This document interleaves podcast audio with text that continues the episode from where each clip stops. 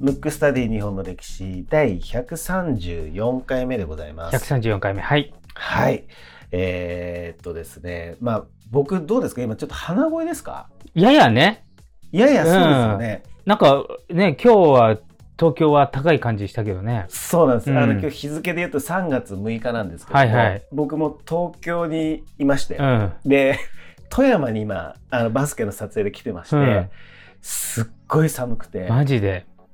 なんかもう信じられない。東京はもうめちゃ、もう小春日和っていうのかな。そうですよね、んでで僕もいたから、うんあのその感覚で、まあ、天気予報見て寒いとはしてたうんんですけども、うんまあ、とにかく頭かち割れるんじゃないかっていうぐらい寒くて 今こ こんな声になっちゃってますけなるほど。もうだっはいてちょっと今にもね、風邪ひきそうな感じだもんね。そうそうそう、んだからちょっと気をつけないとなと思いながらそうだね。うん。はい、はいえーそんなお話はちょっと置いといて置い。はい。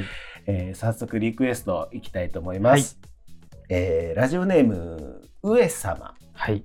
えーリクエスト人物出来事はくのいちくのいち。はい、えー忍者についてくのいちについて知りたいですなんとなくスケベな匂いがします。いいですね。いいですね、えー車で移動中に聞いています。脱線が止まらないところが最高ですね。これからも楽しみにしています。と、はい。これね、あの、まあ、うん。くのいちに限らず、こう、忍者系って割とね、そうなんですよ。リクエストいただくんですけどい、ただくんですよね。僕が詳しくないのと多分ね、あんまり詳しい文献がないんだと思うんですよ。まあ僕がちょっと調べた範囲ですけど。だから、うんいつもこう先延ばしにしちゃうんですけど、結構来るんで、まあ、はい。どこかではやれようかなとはそ思ってうですよるんですけど。ねで、まあ今日もね、タイトルうん出ちゃってますけどね。で、はいまあ出てますね。あの、これね、本当ね、うん言いづらいんです言いづらい。です。はい。えエルトゥルル号海難事故と。はい。はい。そうなんですよ。で、こういう話って、あの、割と有名な話なんで、知ってる方多いかもしれないんですけど、僕的にはこう、すべての日本の、日本人には知ってもらいたいっていうことで、ちょっとあの、今回取り上げたんですけど、はい。えっ、と、まず文具はこ、この事故っていうのは知ってました？これはですね、うん僕、あの、いつか忘れましたけども、はい。あの、テレビ番組の、はい。なんかその、深刻な感じではなく、ちょっとカジュアルなはい。テレビ番組でしたけど、そこでやったような、やってたような記憶があるという程度です。なるなるほど。これね、やっぱね、テレビで取り上げ、何回かあの取り上げてるんですよ。だから割と、あの、そんなマニアックな話じゃないんですけど、結構かなりいい話で、しかもやっぱ日本人としては、覚えておくべき話だと思うんですよ。うん。なのでちょっと、あの、今回ね、取り上げてやろうと思うんですけど、まず、この海難事故が起きたのが、明治の頭、1890年。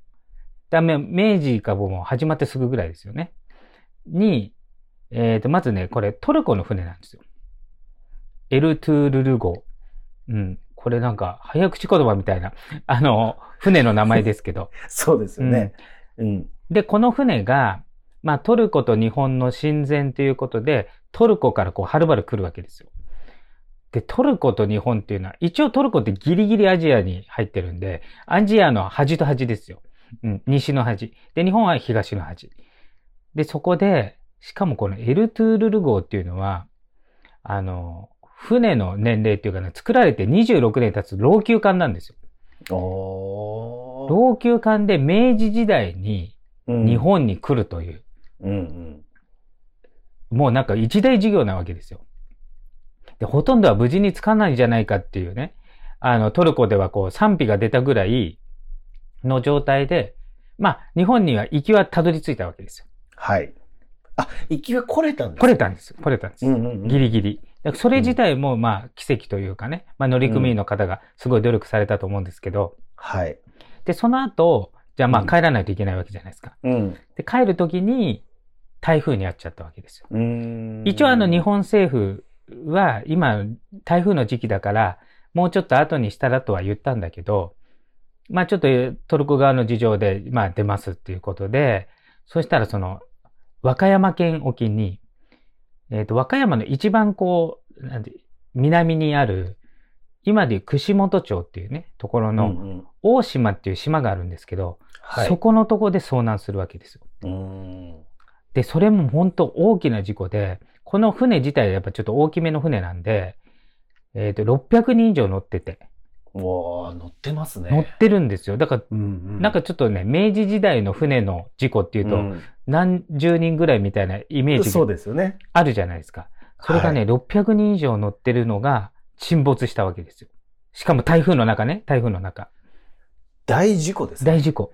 大事故で。今であっても大事故。そう、今でも大事故ですよ。うんうんうん本当に。。で、台風にあった時に、まあちょっとこう、沈没したんで、もうみんなが投げ出されちゃうわけですよ、海の中に。はい。しかも夜。うんだからもう真っ暗の中で、夜。もうだから暗闇の中でもう投げ出されるわけですよ。うんうんそのうちの何人かが奇跡的にうん陸にたどり着いたわけですね。うん大大島っていう島に。はい。まあ島のところであの沈没したんでね。はい。で、そこがまあね、あの、海のすぐ近くが断崖絶壁系のとこあるじゃない砂浜とかじゃなくて、そういうところで、おこの、だから、このトルコの方もすごくて、その残った人、うんもうただでさえ傷だらけでヘトヘトなのに、その絶壁を十何メートルよじ登って、助けを求めてい行ったわけですよ。うわーすごい。あの、陸に上がれた人はね。あの、ほとんどがこう、海の中でこう、そのまま、あの、溺れちゃう人が多いんですけど、そしたら、その時の大島の住民が、これは一大事だと。で、当然明治の初期なんで、外国人見たことないんで、もう要するになんか、血だらけのボロボロの服着た、おね、と、よ夜です。夜しかも。あの、大男が、うんもう死ぬ後の上で何言ってるか分かんない言葉で、まうんあ助けを求めるわけですよ。はいけどまあ、その様子から見てこれはどう見ても助けを求めてるなっていうことで、うんうんうんうんその時のこの大島の人が素晴らしい対応をしたわけですよ。はい。あの、その翌日ね、その明けて、夜が明けて、もうそこ住んでる小さい集落なんですよ。その人が総出で、で、それと、あと、やっぱ、あの、救援を、やっぱ、助けられる人が少ないんで、あの、他にも救援を呼びながら、必死に、その、生存者の介護、救出と、うん。亡くなられた方の、まあ、なん、なんていうか、そういう、えっ、と、船から、あ、海から、あの、ちゃんとこう、引き上げてとか、そういうことは本当献身的にやって、で、ただでさえ自分たちも、まあ、漁師の方が多い町なんですけど、はい台風だから、漁に出れないから、うん自分たちの食べ物がない。うん。そういう時期に、うん。しかも、あの、この時代っていうのは白米っていうのは貴重なわけですよ。その白米から何から、要するに全てのものを差し出して、自分たちがもう食えなくなるんじゃないかぐらいのこと、うん。先々のものを全部差し出して、服から卵、お米、さつまいも、あと、自分たちも食べたことがほとんどない非常用の鶏まで全部、振る舞って。うんうん。で、奇跡的に69人を助けたっていう物語。あ、結構助かりましたね。そうなんですよ。あの、587名は亡くなっちゃうんですけど、69名がその献身的な、その村人のおかげで助かるわけですよ。で、村人も自分たちの食べ物とか全部なくなっちゃっても、別になんか俺たちそんなことやったぜって、あんまりいい、なちょっと、古き良き日本人みたいな感じ、あんまり言わない。はいそれよりも、無事にトルコに帰れましたかみたいな、そういう感じの人たちなわけですよ。で、その時に伝え聞いた当時の明治天皇も、これは一大事だと。もともと親善できてますから、すごくトルコとはこう信頼関係ありますから、そこで、まあ明治、明治政府挙げて全力で、えっ、と、送り届けると、トルコ。うん、で、もともと民間のトルコと日本の行き来っていうのは当時ないんで、はい。日本の軍艦をうん。その69名を送り届けるっていうことだけに軍艦を差し出したわけですよ。うー。うんんそういう事件あ、事故があったわけですね。事故で。うんで、これはトルコの方からすると、そんなに献身的にね、やってくれて、あの、死体も手厚く埋葬し、はい。あの、海の中、その、捜索までしてくれて、で、生存者に食べ物を与え、国まで戻してくれるって、これは素晴らしいことだってことで、うん。あの、この、150年ぐらい前の話ですけど、トルコは小学生の時に教わるわけですよ。うんこれぐらい日本人はトルコ人に親切にしたと。うん。で、日本は教えないんですよ。まあ、恩を、その、上げた側なんでね。うん。まあ、当時の儒教的な考えっていうか、日本人的な考えは、やっぱした恩は忘れて、された恩は覚えとけっていうのがあるじゃないですか。まあ、そういう感じで。だから、日本人はあんまりこう、語り継がれなかったっていうかね。はい。で、そういうことがあったわけですよ。で、さらに、あ、ちょっとね、余談でこれ歴史番組なんで言うと、その時に送り届けた軍艦に、えー後々日露戦争の日本海海戦で大活躍する、すあの、司馬遼太郎さんの坂の上の雲の主人公の一人、秋山実之も乗ってたわけですよ。ああ、そうなんですね。この船にちょっとあの若い、その下っ端として乗ってて、で、トルコまで行ってるんですよ。うーん。で、当時、当時はオスマントルコ帝国。アブディル・ハミト2世っていう、あの、そこの皇帝が、この人もすごいい粋な人っていうか、ちょっと、あの、日本にそれ感激してね、そこまでしてもらったってことで、一応パリ条約でトルコの周辺の海峡っていうのは、あの、国際法で軍艦は通れなかったわけ。うん。なんだけど、この、えートルコの国、えっ、と、皇帝が、はい。もうそんなのは義理に変えちゃうってことで、国、国際法を無視して、あ国際的な非難覚悟で日本の軍艦だけはトルコに入れたっていう逸話があるぐらい、明治天皇も全力でトルコ人を送送り届けると。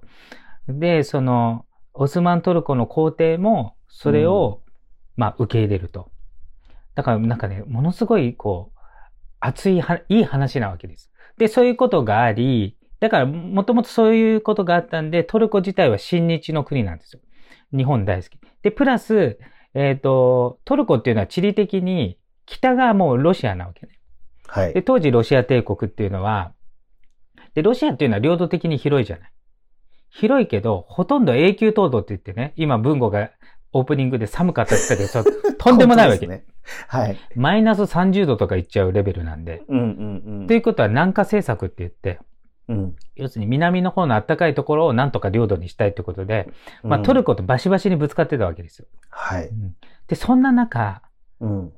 日露戦争が行われて、うんうんうんうん。あの小国のなんだかわからない当時としては、こうん国際的にはもう弱小の国の日本が、なんとバルチック艦隊を完膚なきまでに叩いたわけですよ。うんうんうん。それによってトルコはロシアの戦力が下がったんで、あの、ロシアのその圧力がなくなってきたっていうことで、さらに親日になるわけです。おー、うんなるほど。で、だからトルコはその時、あの、日本海海戦の時のね、えー日本の海軍のトップ、あ司令長官は誰でしょうか？あの人ですね。あの人ですよ。有名な。有名なあの人後々神。様になってますよね。そうですよね原宿にいますよ、原宿に。原宿にいますよね。はいあの、東郷そう、東郷平平八郎。だから、ねその時、トルコ人の子も、新しく生まれた子供は東郷って名前つけられるぐらい。へー東郷とか、乃木とかつけられちゃうぐらい、うわ、すごい。親日の国になったわけですよ。うんうんまあ、それによって自国がね、あの、ロシアからのこう圧が少なくなってきたんで。はい。うん。で、そういった背景があって、それ、両方とも昔じゃない。明治初期も日露戦争も、なんか本当歴史の中の出来事でしょ。うんはい。で、両方とも一応日本は下側だから、うそんなにこう語り継がれずに。で、トルコは一応さる、された側で、それをやっぱトルコすごいことに、オスマン帝国って後々、あの、まあ、滅んで普通のトルコになるんですけど、それでも受け継がれて、小学校みんなして、だからみんなエルトゥール号事件とか、日露戦争で日本が大活躍したとか教わってるわけです。で、そうした中、あの、それから100年経って、1985年に、うん。1985年にね、イラン・イラク戦争っていうのがあったんですよ。うんうん。はい。別名、イライラ戦争とも言われてますけどね。イラクのサダム・フセインっていう大統領が、はい。はい。あの、イランとね、まあ戦ってるんで、うん。えっ、と、ちょうど今ぐらいですよ。その1985年の3月17日。うん。なんで日にち覚えてるかっていうと、うちの母の誕生日なんで。あ、なるほ そうど。そう。